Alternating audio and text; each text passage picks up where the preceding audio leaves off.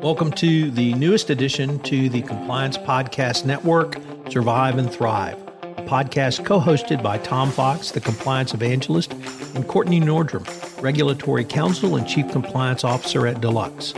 This season on Survive and Thrive, we're talking about compliance disasters, which befell companies because they weren't looking at the right clues, had their collective heads in the sand, or did not expect the unexpected.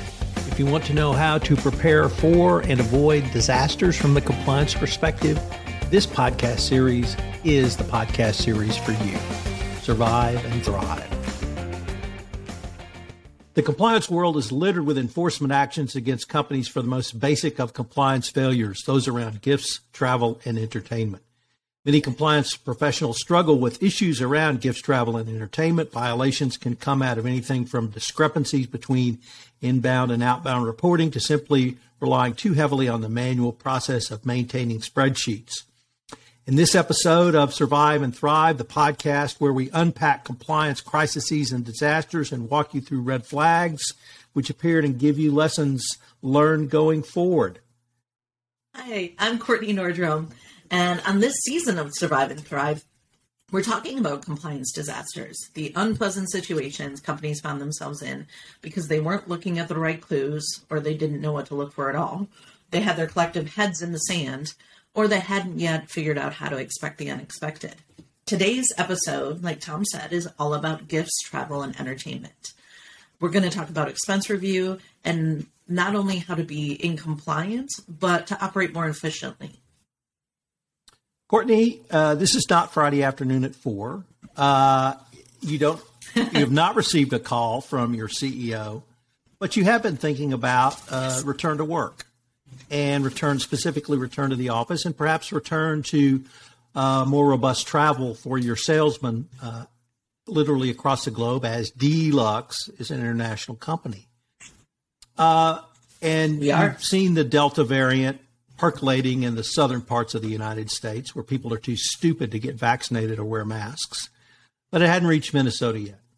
So you're still mulling this over, and you recognize there can be a change of risks simply from the return to work ethos, just as there was in work from home ethos.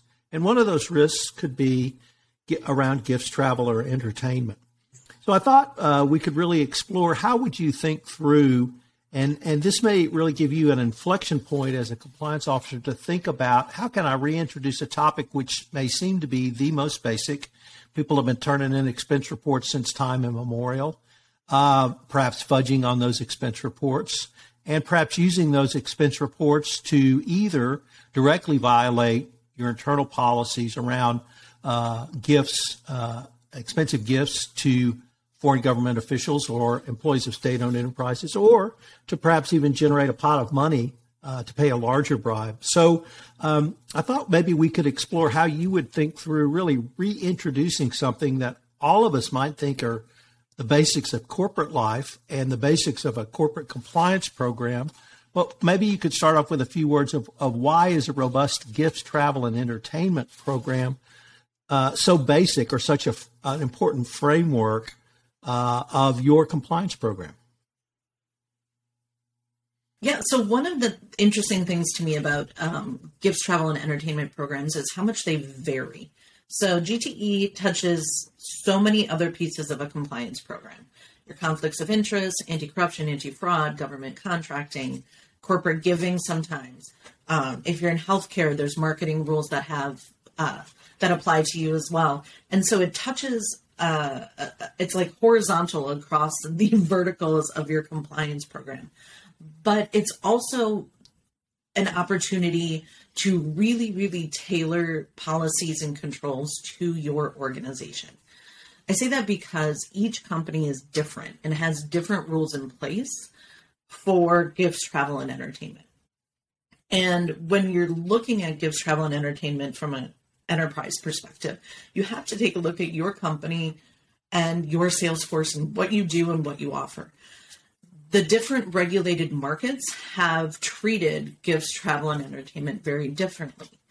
And depending on with whom you do business, it may affect how you're going to handle GTE internally from a policy perspective.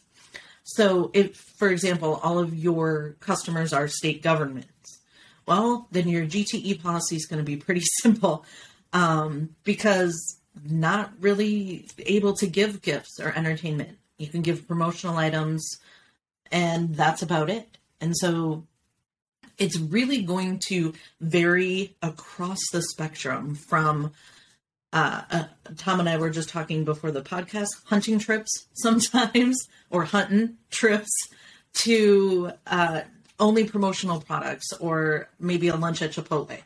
And so this is one area where Googling someone else's gift, travel, and entertainment policy is really going to be a disservice because if nothing else, you have to tailor your policy for your organization. Courtney, before we go into some specifics, I wanted to perhaps step back and ask you something I've been thinking about, which is, could you consider, or would it be fair to consider people following a gifts, travel, and entertainment policy as almost foundational to the values of the company? And I would use myself as an example. Early on in my professional career, it was widely thought that everyone cheated on their expense accounts. And by the time my corporate career nearly ended, I felt like no one cheated because everything, by that time, this was 07, 08, everything had really moved to complete card use. The mileage was set if you used your own car. There was still a miscellaneous amount you could turn in without a receipt, but that was $25. Yet people who did that on a routine basis, if not a one raised eyebrow, there were some serious questions asked of them. Why every day when you were gone, did you have a miscellaneous expense of $25? So I felt like, at least the expense reports I reviewed, that people were really had fallen into line and were not doing the rampant cheating that I saw early in my career. But if that example is valid, is that really a way to just drive home the message that, hey, we do business ethically here and in compliance, not only with U.S. laws or international standards, but also our internal company policy? Do you find that to be a fair assessment, or is GTE really something different in your mind? No, I think you hit the nail on the head. And I think it's an accurate reflection of the culture generally, whether you have a GTE program that's followed and enforced, and whether you have the controls on the back end to support what your policy says. So if culturally everyone knows that there's a program, no one reads it, fudge your numbers, no receipts on your expense reports, then as an organization, you've allowed the culture to create the lack of accountability in the expense reporting side. And you're going to just encourage that culture to continue as long as you don't have the controls in place. If, as an organization, on the other hand, however, you have talked about your policy, you have put controls in place to review and check invoices, and you're training on what's important and telling your people, hey, this is how we do business here, then that's going to permeate throughout the entire organization. And I agree with you. I think that in the last, let's say, 20 years, the tide has really shifted to accountability and gives travel and entertainment in a good way. But it's always interesting to me that sometimes things can get, I don't want to say go too far, but 20 years ago, it was very few receipts required. Everybody padded their expense accounts. And now we're trying to make sure people understand that they have to properly account for bribes. So if you're stuck on a plane and have to pay a bribe to get off a plane on a work trip, now it's like, okay, so yeah, you have to pay it for safety reasons, but now we need to account for it and we need to call it a bribe on our books and accurately reflect what's going on. And so it is really, I think, kind of come full circle as far as both the accountability and the accounting of what's happening with GTE across organizations and I think across the world. One of the other things that I've always been intrigued by GTE is the following. I use it as an example to explain to senior executives who do not have a compliance program, formal compliance program in place, that they're actually doing 95 to 98% of their compliance program already. And I use reimbursable gifts, travel, and entertainment expenses as my primary example. I say, do you have a reimbursement program for travel expenses for your sales team? Well, answer yes. What do they have to provide? Well, they have to have a receipt. I said, okay, do they have to fill out a form that says their name, where they went, what the business purpose was, and who they saw? And the answer is, well, they should be doing that. Obviously, that brings up one issue, but say they're doing that. I said, now, here's what you have to add to have a compliant FCPA gifts, travel, and entertainment program. Title of person you talk to. And they go, well, we ought to be doing that anyway. I'm like, yeah, you should. And when I say that around accounting people, they're like, yeah. But the business executives go, that's it? I said, yeah. And they sign that form and they send it in and their supervisor reviews it. Then it goes to accounts payable and they review it. Go, oh, well, we can do that.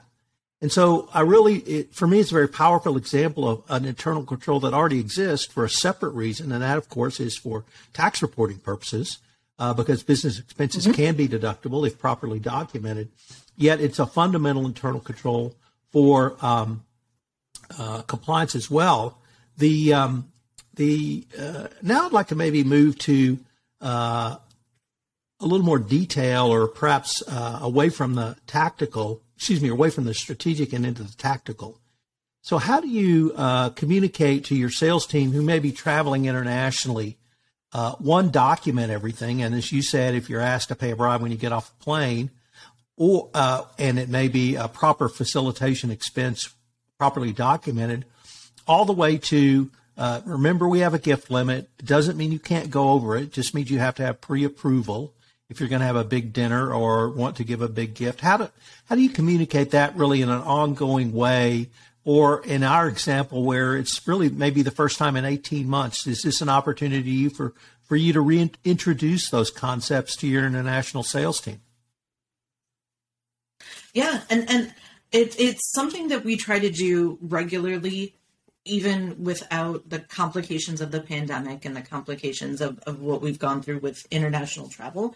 And I think the upcoming holiday season, which we're getting into the fall now, and it's crazy to think that the holidays are coming up, but I think that that's a really good time to take the opportunity to talk about gifts, travel, and expense, because it's a time when there are a lot of gifts flowing in every direction.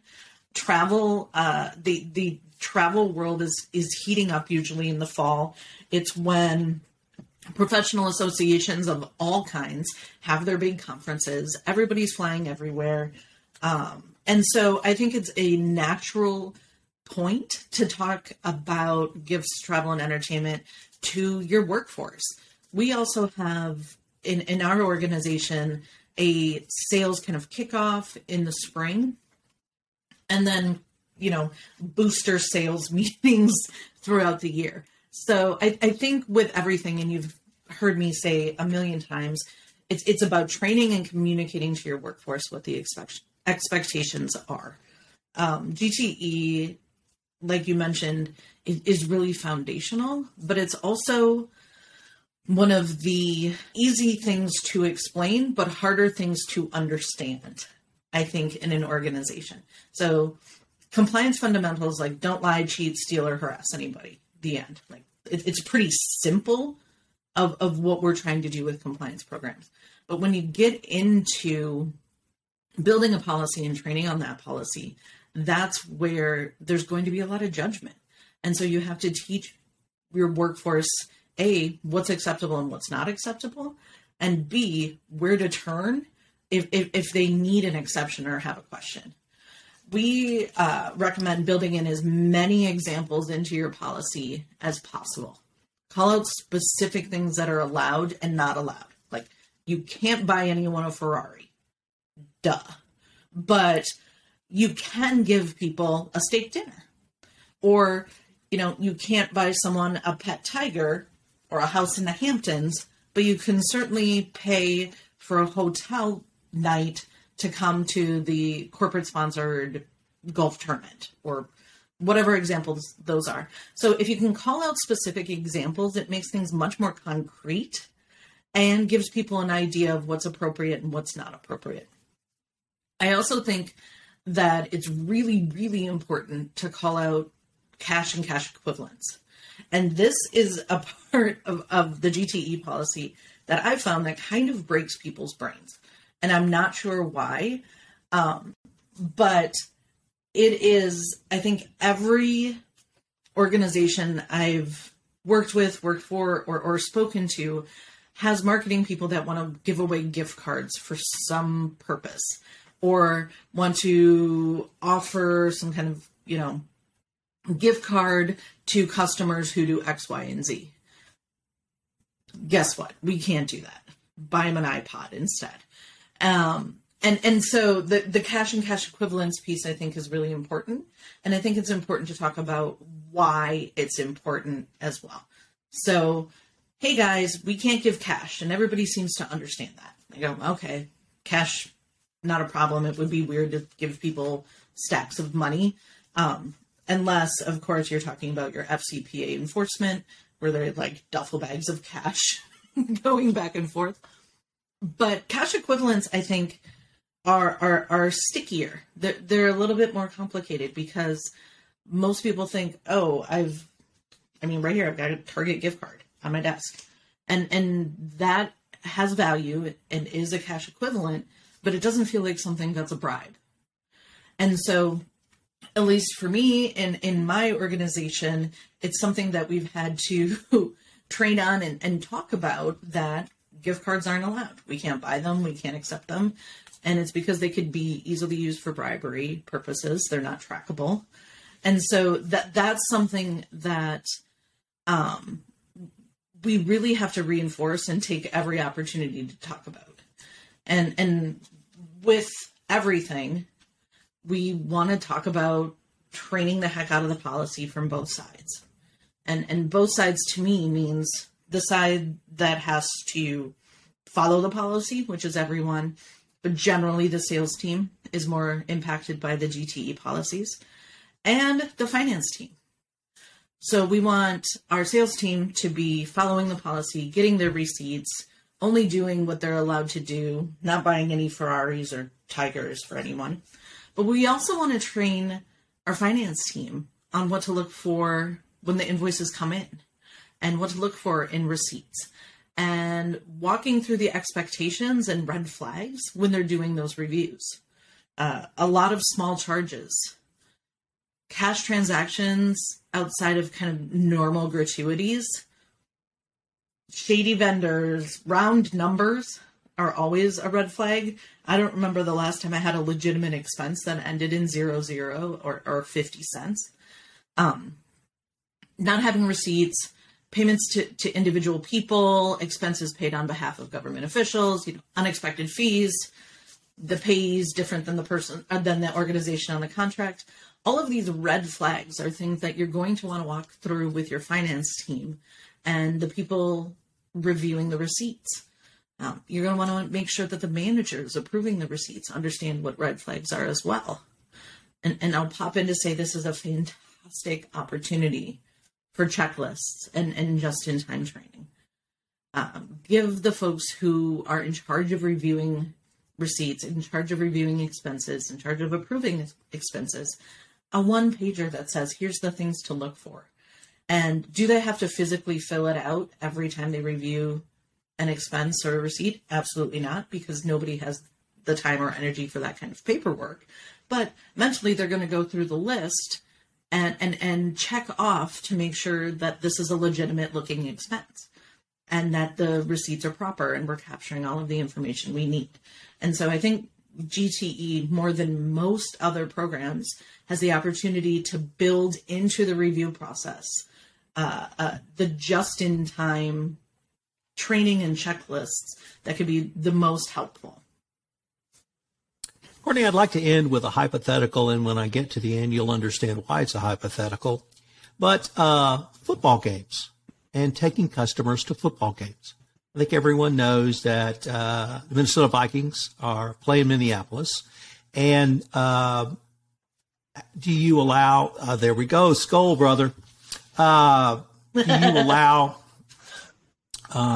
employees to take customers to football games? Do you allow employees to provide tickets to customers? How do you think through that process, both in terms of the dollar cost and then the potential the business relationship going forward, as opposed to there was recently a Super Bowl in Minneapolis, and why this is truly a hypothetical, pretend like the Vikings were in the Super Bowl. And how would you think through a request for tickets to a Super Bowl where the hometown heroes, the Minnesota Vikings, were actually are playing in the Super Bowl? And that, of course, would never happen. So that's what makes it a hypothetical. But how do you think through sporting events? Because those are traditionally have been one mechanism of taking customers or clients out for social entertainment, social interaction, and frankly, to develop better relationships. How do you help a BD representative think through the difference in those two very hypothetical situations? We were so close that year. We could taste it. So I think that's a really, really good question. Luckily, Vikings tickets tend to be pretty cheap because we haven't been all that great in recent years. Unless when we play the Packers, that's a different story. But I think it comes down to a question of reasonableness and trying to tune into what is a reasonable amount for gifts, travel, and entertainment, and what is just unreasonable or kind of luxurious or over the top. So I think it's pretty common for organizations to invite their customers and potential customers to sporting events. And I think that is pretty well accepted as an okay thing to do. Hypothetically, if that were a Vikings game, I would say that we're probably fine. I do want to make sure, however, though, that there are representatives from our company at the game. So if we're using the game as a time to build relationships and build goodwill with our customers, then we want the opportunity to actually talk to our customers at the game. Giving tickets away to a customer and their spouse, or, you know, giving a package of tickets away, to me feels different and is different functionally than using the opportunity to build the relationship at the game. And so that's a distinction that we make in our policy is if you're going to do a sporting event, if you're going to do an event of some sort, if you want to attend as a guest of another organization, there has to be a representative from that organization on site with you. And the same is for our side. If you want to provide, you know, a suite or invite someone to the suite at the Vikings game, or even up in the nosebleed sections, someone from Deluxe has to be there so you can take advantage of the opportunity and actually talk about work. The Super Bowl, however, that's where things get a little sticky. And when it was in town, I know that I had several friends who were struggling with the fact that everybody wanted Super Bowl tickets and everybody wanted to use the opportunity to build relationships. Problem being, Super Bowl tickets are exorbitantly expensive, even if your team isn't playing. If the Vikings were playing, it would have been like mortgage your house expensive, probably, in Minnesota. And so that's where I think the reasonable test comes in is, so a couple $100s for a ticket. Make sure someone from the organization is there to actually take advantage of the business opportunity and discuss working together versus $9,000 to $12,000 for a Super Bowl seat. Well, that's probably harder to justify as a reasonable expense. Not only is it harder to justify as a reasonable expense, meaning that's just a lot of money coming out of your GTE budget. But I think it's more difficult to show how that is for relationship building instead of influencing. And so the reasonable test, kind of the reasonable man standard, woman standard, person standard,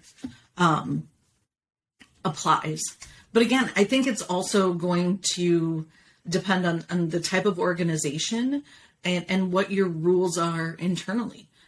I'm sure there are organizations that regularly offer $12,000, $20,000 gifts and entertainment opportunities to their customers. I don't know that for sure, but I would bet my paycheck that those exist. And so is that a legitimate opportunity that represents a business opportunity for that business? It might be. So it's that's why I said it's hard, because it's easy to understand or easy to get in concept, but harder to understand because it is such a gray area. And so when you are talking about GTE and when you're talking about your policy, it's really, really, really important to make sure that you tell everyone in your workforce who they can go to with questions. Even if it's just bouncing off, is this okay? Can I accept this? Can I give this? Who has to approve this? That's the key piece, I think, in the GT and E, is give them a resource to come to when they have questions, because people are going to have questions. It's not set in stone. So make sure that there is a way to reach out to make sure they can get the right answer. Courtney, that sounds like a great way for us to end this episode. So you want to take us home? Sure. Join us again for our next episode and our final episode of Survive and Thrive. I'm Courtney Nordrum. And I'm Tom Fox. Thanks for joining us. Have you ever wanted to start a podcast? Do you have an idea which you think would be helpful to the compliance community? Do you have a great story to tell? If any of these are true, why don't you start a podcast and put it on the Compliance Podcast Network? I have partnered with One Stone Creative to create an end-to-end solution for you to tell your story on the Compliance Podcast Network. If you have questions, please email me at tfox@tfoxlaw.com. I hope you've enjoyed this podcast, and more importantly, I hope you will tell your story with your podcast on the Compliance Podcast Network.